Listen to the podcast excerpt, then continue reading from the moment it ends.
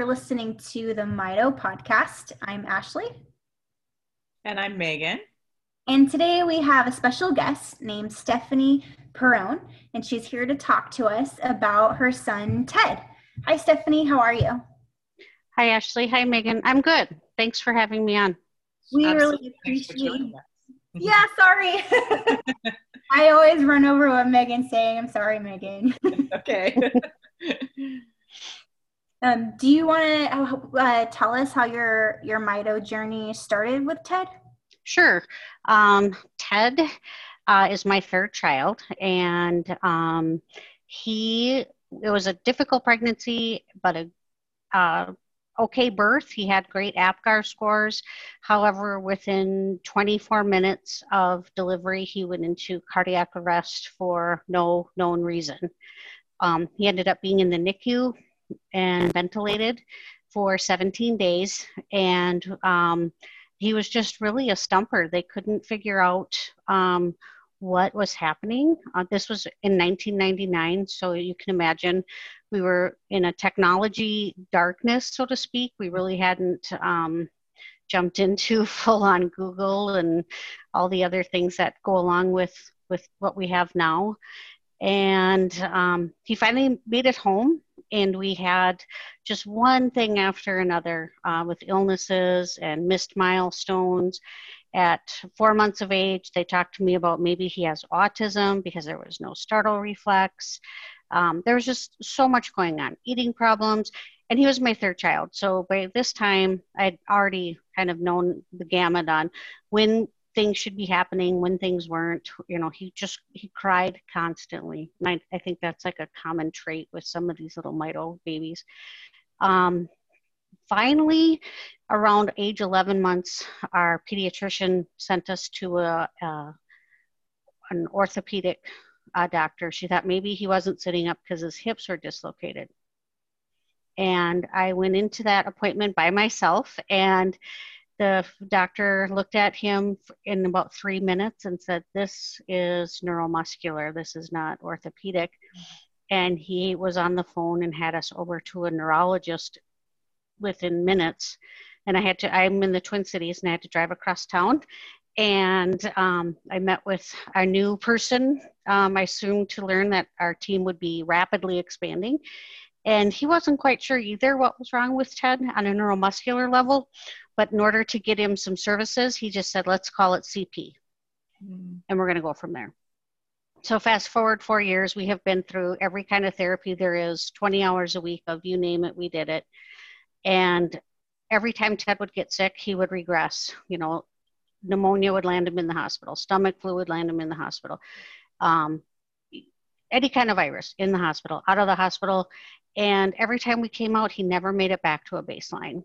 And by the time he was four years old, uh, an infectious disease doctor said, you know, enough is enough, um, and sent us to the NIH in Bethesda, Maryland, uh, for a study on immunology and um, it was there that we met um, with a team that is now part of the Undiagnosed Disease Network.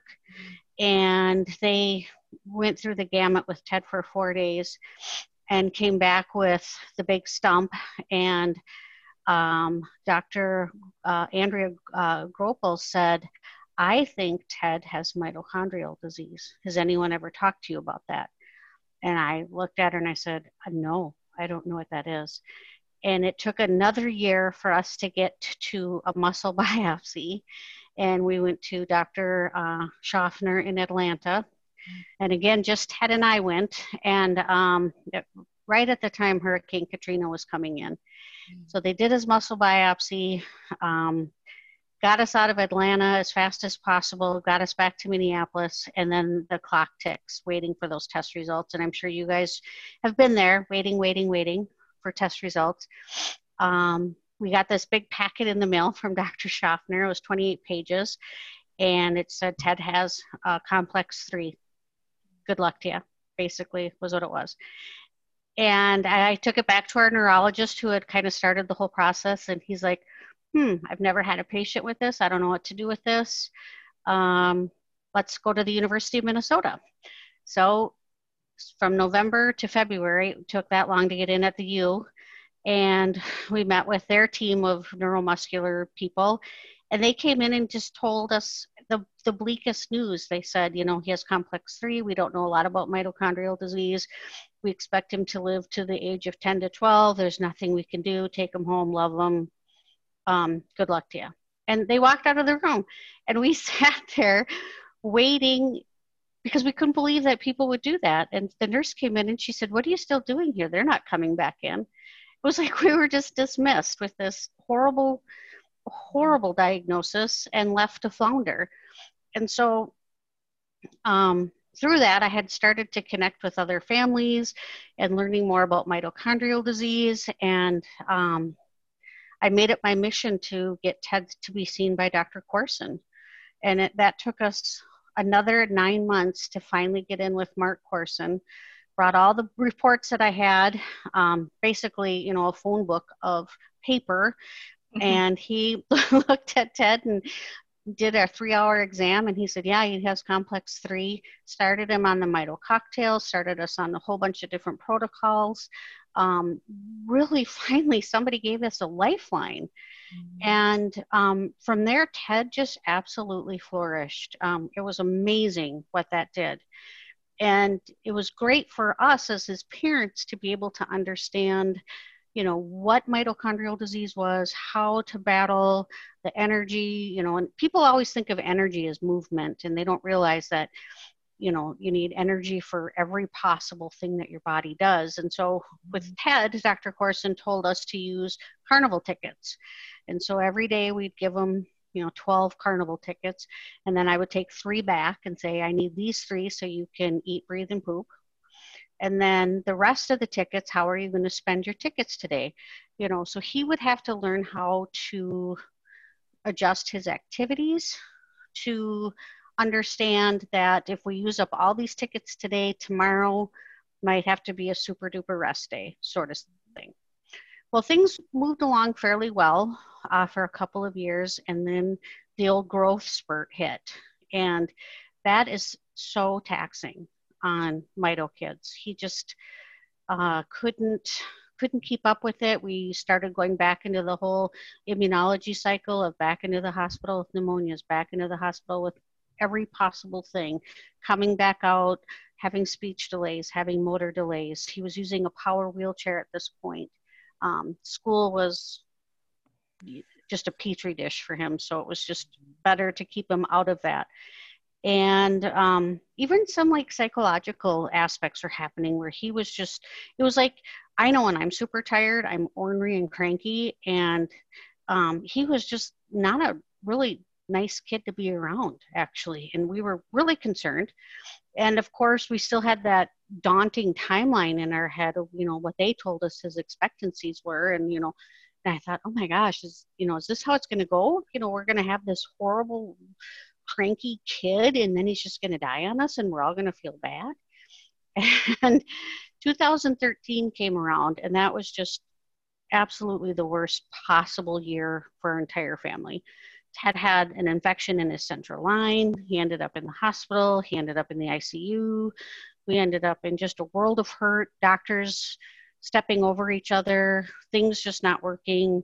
He had uh, reaction of vancomycin that shut his kidneys down. I mean, you name it, it happened. And finally, Dr. Korson got on the phone and just said, "You, you guys have to stop. You need to stop what you're doing. This is what he needs. You need to listen." And finally, they did, and he he started to turn around. His um, potassium was so high, he was having like sundowners effect, just all kinds of hallucinations. And by just giving him the right hydration levels, which is so key with Mito kids, and letting his body kind of call the shots, letting him rest. He was finally able to turn it around and come home after four weeks of being in the hospital, you know, on a PICC line, more medications, yada, yada, yada. Um, and he finally kind of came around. And at the same time, the NIH had contacted us for a study with Dr. Peter McGuire, the mini study. And he was looking at um, kids with mitochondrial disease and immunology issues. I mean, my kid was could have wrote the book on that study. And so we were trying to get everything coordinated to get out to DC. And then my husband suddenly passed away in October of 2013. And as worked out, the day we were supposed to be at the NIH was his funeral. So we had to back everything up, um, get through that, and then finally we made it out about a month later to the NIH. And Peter McGuire has just been an outstanding resource for TED. Um, he's we finally were able to get a genetic diagnosis through him and his absolute tenacity to comb through his DNA and look for, um, you know, where the deletions were. And of course, they weren't where you would think they would be. And TED is definitely what they call a um, unique to you. Um, he's been in a database now with over a million potential matches, and we have yet to find his genetic match. Uh, Peter's Peter's had numerous studies now with TED and his colony of mice and zebrafish. Um, Minnesota is a, ze- is a uh, measles state, so we're not allowed to go into the lab anymore and see the mice or anything because God only knows what we could carry in. But um, he has um, just done so much research and helping us really pinpoint like where Ted's deficits are so we can just shore that up and change his cocktail around and just fine tune and tweak things. And Ted has just like miraculously turned around from 2013 to today. I mean, we thought he would never drive. He's driving, he's taking um, college level classes, he's holding down a full time job in the summer that's labor intensive. He works for our city government in their uh, maintenance, building maintenance program where he's pulling weeds and mowing lawn and coming home dirty and grubby every day and tired, but able to do it. And it's just, it's really because we finally listened to the specialist. And the number one thing we had to do was listen to Ted's body. And when he said, I got to rest, I got, you know, to avoid those horrible mito crashes, mm-hmm. to just listen to it and just calm everything down. And I am a true advocate for that stress level. When his dad passed away, the stress that that put on him was emotional and physical without a doubt. Absolutely. And that was like a big eye opener for us on what to do with with those symptoms and how to react to things and you know we moved from traditional school to online school. We moved him from a full schedule to a half day schedule. You know, we did everything we could to just do like the bare minimums to keep him moving forward without being taxing. And, you know, as Dr. McGuire will tell you, it worked like a charm. so it was, um, it's been really fascinating. And um, Peter's study has concluded but Ted is still part of his research program because now he's a control subject for how they're tweaking their study now looking more at LAYS patients. Mm-hmm. So um, again, we're still there. He goes every year to get his flu shot from them. Um, one unique thing with Ted, I don't know about you guys and your kids, but Ted deletes all of his immunizations. We can give him, he's been vaccinated for you know everything you do for your kids and he has no um, titers for anything. Chickenpox measles mumps whooping cough polio. Wow. um, we have it medically documented in his file that he had mono. He has no epstein-barr response. Um, peter's they're still baffled by that and why he does that. Mm-hmm. but um, so we're very cautious about, you know, like right now, COVID is a terrifying thought for us mm-hmm. um, because he just doesn't have any, you know, viral response to things or anything really. So, um, but then again, he's doing well and he's working out in the community. So it's hard to know like mm-hmm. what his body's doing. I've never, yeah, I've never heard I that uh, like you said, he doesn't um, have any of the his vaccinations are pretty much null. Mhm. Um, I have heard that mitochondrial kids in general, um, the vaccinations don't work as well. Right. Um, but I've never heard that they don't work at all. Um, that your body just um, negates them. Um, but that's wow, that is quite the the journey.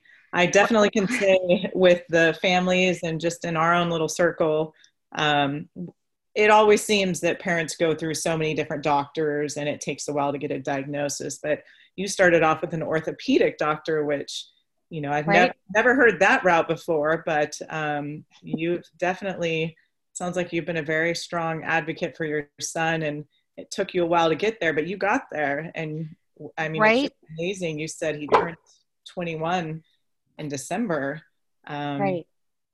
A lot of mito patients that you know unfortunately they didn't make it there. So that's right. That's that's why we're so encouraged by things. And i know megan like you said we had to just become such an advocate for him. And you know sometimes you have so many doctor appointments you're like what's the point of this? Right? You know it's like what are we coming here for? What do you what i i soon learned that i was in charge of them. I was their boss. I looked at it as i'm paying you you're not performing to what i need. So i would just say you are off our team or you're not you know you're you're going to be benched for a while because we got to focus we got to focus our time our money and our energy on what's going to really be effective. And seeing a developmental pediatrician wasn't ranking high on our list when he had ear infections every other day. So that was um, kind of an eye opener for me to take charge like that and that was something that dr korson really mentored me on and, and gave me that encouragement to you have the right to say you know what you your expectations are. And it got to the point where we met with a, a new neurologist at children's hospital in minnesota because our other one retired.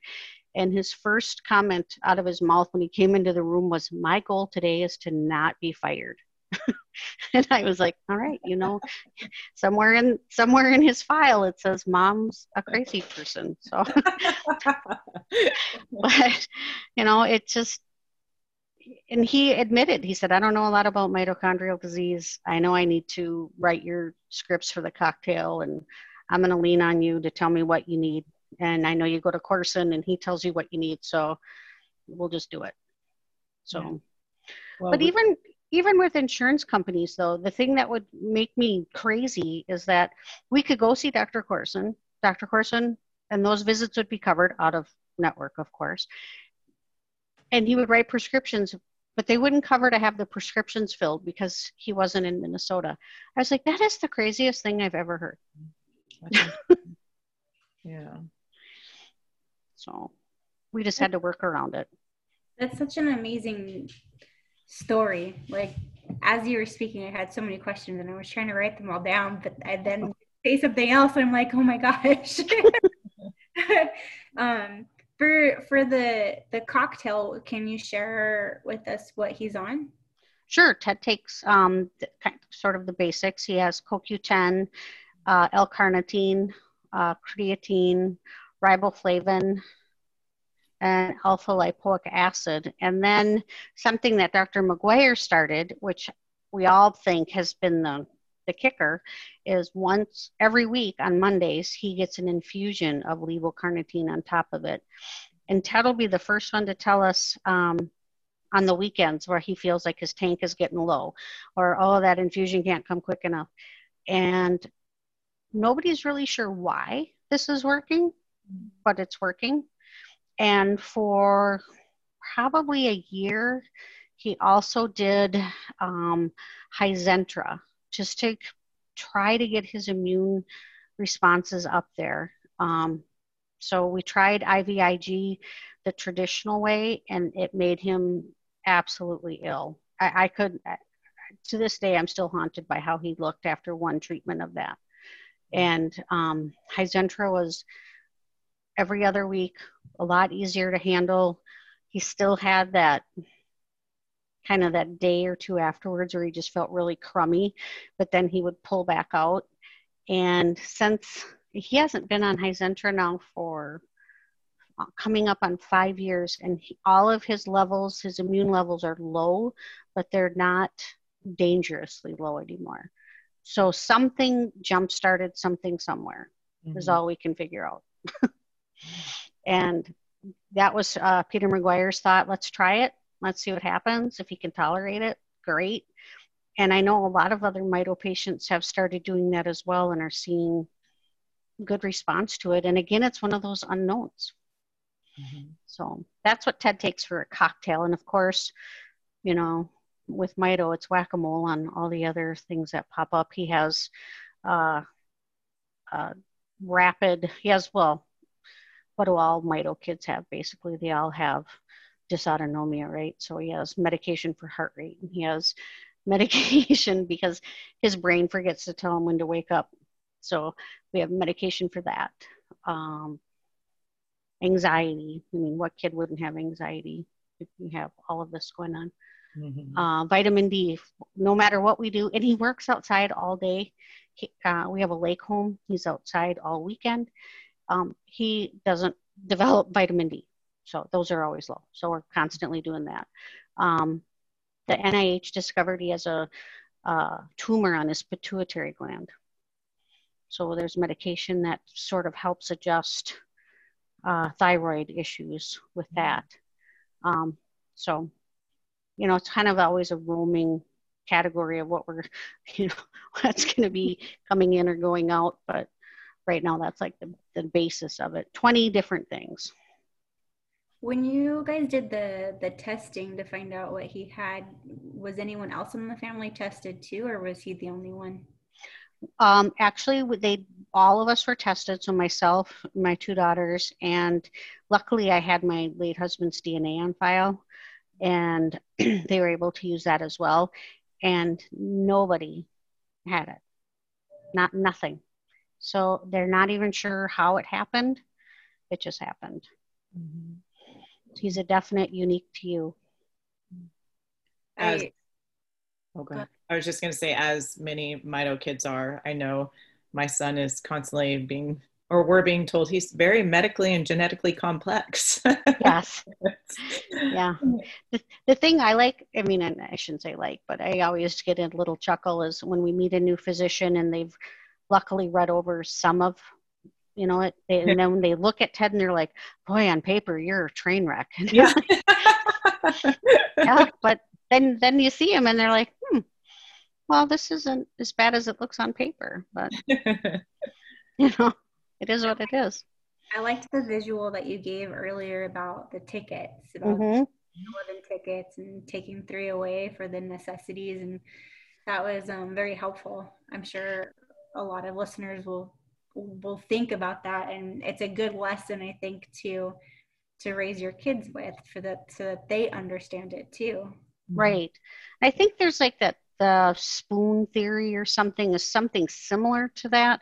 Although I didn't learn about spoons until just recently, the spoonies. But um, I think it's similar to that. But for Ted, he needed to understand how to regulate or self modulate himself a little bit more. In mm-hmm. school, they would constantly, you know, because he'd want to, you know, when you're seven or eight, you just want to go nuts, right, in the mm-hmm. gym and you know teachers are always saying okay ted you gotta gotta stay at, at a level yellow and can't be green and he was like why but it, it eventually caught on yeah. And how are you guys doing uh, today with with i know you kind of touched base a little bit on it with with talking about covid but are you guys doing anything differently? Yeah we really limit um like our our core family is really conscious about who we spend time with um, not attending other functions um, just like our my two older daughters they're you know 29 and 25 so of course they have lives going on but they're very cautious because they want to see their brother so they're trying to not intermix with other social groups um, we all work from home so that helps mm-hmm. just because of COVID. Um, Ted, for a while, couldn't go with his grandparents to the cabin because cousins were coming up that had been either had COVID or you know, kind of had, had jumped out of the circle, so to speak. Mm-hmm. And so we had to, you know, wait the 14 days for them to be nullified. So, you know, it just takes a lot of conversations with, you know, where have you been? What have you been up to? You know, how do you feel? Um, for a while, Ted and I, like from March through May, we were pretty much in the house 100% together, which was taxing. But you know, my sisters did our grocery shopping. I mean, they're they pretty much eliminated any reason for us to leave the house. Mm-hmm. So that was it was good, but it was taxing. But I mean, he hasn't. None none of us have have had it, so that's I think encouraging. Yeah, that's very good. How about you guys? What do you do for it? Um, well, um, Troy and myself and my husband, um, we are, um, I shouldn't say we're housebound. Uh, we do go run a lot, but uh, we run with our masks on, and we definitely, if anyone is coming our way, we go to the other side of the street or we go up into the mountains to run. Um, we take Troy on a lot of drives and mm-hmm. we will let him, of course, we're in San Diego, um, but our beaches have been completely packed all summer long. So we have not been able to take him to the water, but you know, we'll get him out in little areas like around the bay where there aren't many people and you can watch the boats and different mm-hmm. things. But we order our groceries, they're delivered. Um, we don't see any of our friends. As a matter of fact, my parents, um, who before this pandemic were at least down they live in northern california but they would come down to our house at least once or twice a month um, and we haven't seen them since march so they're wow. about ready to set into their 14 day full quarantine of not leaving the house and then they're driving down here not making any stops so that they can finally spend some time with us but yep. um, we're pretty scared of covid so um, yes. we're all we are on high alert, um, yep. as Ashley knows. so yeah, I hear you. It's, it's no joke. That is for sure. Minnesota's we've done a pretty good job here on keeping things as a state under wraps. Mm-hmm. Um, but like your beaches, our lakes are crazy busy in the summer. I mean, our our outside time is so limited.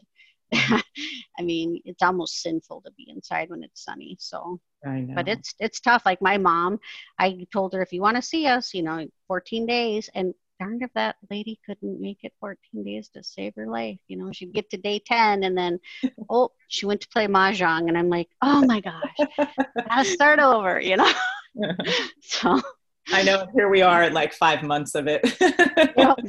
That's what yeah. I was. Mom, when are you going to start your your quarantine? Oh, we will. Mom, we've been doing it for five months. It's doable. it's doable. yeah, exactly. So, anyway, the other thing that for me that's really helped is um, getting involved with different organizations that understand. I know last year I attended uh, Global Genes. That was really helpful um, just to hear other families with rare diseases and what, you know, how they're advocating and legislatively, you know, getting involved. Through that, I've gone out and been to DC a few times now and just really hammered home you know we need we need better health care we need we need nih funding. We need you know we got to stop goofing around with everything. Um, let's let's get serious. Um, amy klobuchar is my senator. I've linked up with her on numerous things. She has reached out to me on how does this work for families in, in the rare world? And you know we talk about blue cross blue shield like they're our second cousin and you know working through you know big insurance and how does you know how does this work? How does it work if you double it up with medicare medicaid? And you know tell me tell me firsthand what you've experienced you know and i'll show her you know all the eobs and all the and she's like oh my gosh what a nightmare. And i'm like mm-hmm. Yep it's like a part-time job you know and i'm a i'm a a person who works in medical device sales and i had to take time off of my job to help with to be Ted's person. And it's like you're I'm losing out on financial gains. Therefore, you're losing out on my spending and me contributing to my community. It would be so much easier for everybody if we could just streamline a whole bunch of this and stop making it so difficult for parents who have kids with special needs. I mean, it's just, there's no reason for it. none. Yeah, absolutely. We constantly hear the struggles with insurances not covering and just different programs and physical therapy only being able to do it for six weeks and then insurance not covering it and unless there's certain progress made and just so many different loopholes and things that you have to jump through. It's just yeah it is it is a part-time job doing that for sure. It is. And especially in the early years again really pre pre online stuff and you know there was it was so it was so manual right and and I just learned it was almost like you know a roulette game. You know, just hang up on customer service and call again and see if you got somebody smarter at the insurance company. You know, I mean honestly, and then I would use the old uh, two-way calling thing and say, you know, put them on the phone, get the doctor's office, the billing office on the phone, and I and I'd be like, okay, I know I owe twenty dollars for my copay you guys figure out who's going to pay the other 9000 on this but i know i owe 20 and, you know, and then they would oh sorry my dogs are doing their thing um, ted can you get them please? Um, just work it through and that's what it would take and just you have to be savvy about things right? And that's what it took so. A lot of times when i would call an insurance company to discuss whatever had come up if I didn't like the answer, I would just hang up and call back and get another person because oh. eventually you're going to get the right person. It's time consuming and it's annoying, but um, exactly. like for, for example, um, Angie's feeding tube, every single month I would get a denial in the mail saying it wasn't necessity for and for sustaining life. And I was like, I don't understand how I'm getting this denial. it's a feeding right right. And yeah, what was their reasoning on that? There wasn't. A lot of times, what happens is your um, EOBs are automatically measured through just just a computer system, so they're mm-hmm. all coded a certain way. And so, depending on what the initial code was, a person doesn't actually review it. So you, right. I would have to call in, talk to a person, be like, "Look, I don't know why I'm getting denied. This is a feeding tube. It's obvious that it's to sustain life. She can't take nutrition by mouth. I don't know what you want me to do, but I'm not paying the $12,000 a month for this. Like, this is right. why I pay for insurance. And a lot of times they were pretty respectful. Um, I, I, had very few times where I had to really, really fight. Um, mm-hmm. I also had a great team of doctors behind me and nurses that went to battle on everything. And I yes. I I know that I was lucky because I just fell into the hands of the right doctors and the right nurses and and mm-hmm. like our Christian he fought a lot for us um, and the nurse that um, i'm still friends with her to this day um, anytime like something would pop up for angie and she would always check every morning when she signed in, she's like, all right, what do we have for Angie today? yep. Where are the prior authorizations? yeah, every day there was something. And so she would look at it first, see what was going on, talk to our pediatrician. and He would just be like, no, no, no, no, just get them on the phone. And so it was it was nice because we just we had those people to back us, but not everybody has that. And right. it's it still was a struggle. I, it was still a part time to full time job with just insurance and appointments for the right appointments, the therapy, mm-hmm. coming to the house, who's not coming to the house, do how am I going to get to work? Like there yep. was, and it, it takes a village to to be able to to do all of this. It does, and it was just Angie, so I can't imagine how that was when you're raising three children and then coming to we were talking about in 2013 when your husband passed away and having all of that just on you. I can't imagine the amount of stress and emotion that you were feeling at that time. I'm so sorry that that that happened. Um, and definitely my my condolences to you for your husband. Thank I know you. it's been a little while, but it, it doesn't stop the pain. No, absolutely. No, it doesn't. And yeah, it was it was kind of one of those moments where you're like, why does God hate me so much? You know, you're like, what did I do to get all this, you know, thrown at me? Yeah. And, you know, you just really just kind of claw your way back out. You're an amazing mother. And um, thank you. so glad that you're talking with us today. You have such a powerful story, and I'm I'm glad that we're going to be able to share it with others.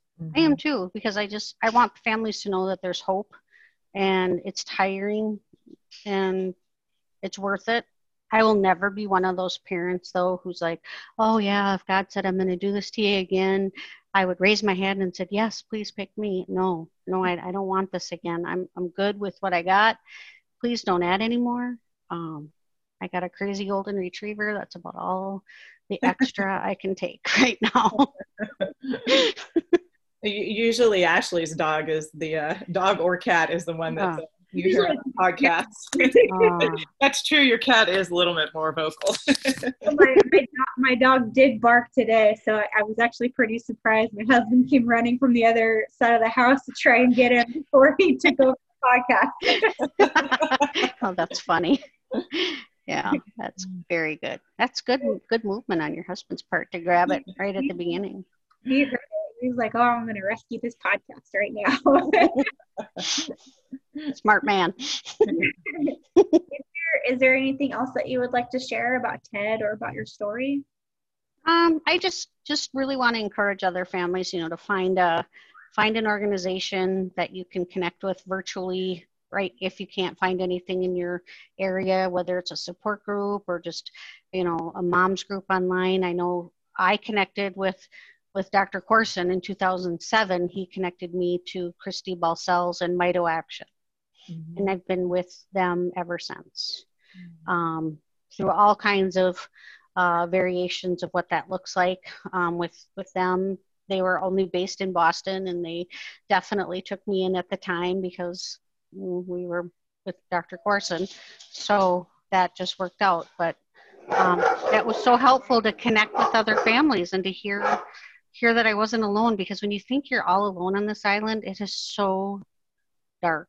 Mm-hmm. And now I'm constantly telling people, come join my blanket fort, come on in, find your tribe. You know, we're all in this together. And I get so many parents who just are like, oh, it's so nice to hear you know like your podcast is so reassuring to so many people to hear their you know that this just isn't them or you know that it's okay to laugh about feeding tube mishaps and other things. Oh, okay well i have to sign off. There's somebody here to grab something and i need to get it to them okay well thank you so much for joining us. We really thank you guys. I can't wait to talk with you again. Yes. We appreciate you sharing your story. Thank you. Mm-hmm. So that was Stephanie Perron um, coming to us from uh, Minnesota. And uh, this is the Mito podcast. If you have any questions or if you have any ideas for future podcasts, please email us at mitopodcast at gmail.com or you can find us on Facebook or Instagram uh, with going to Mito Podcast. Thank you for listening, and we hope that you join us next time.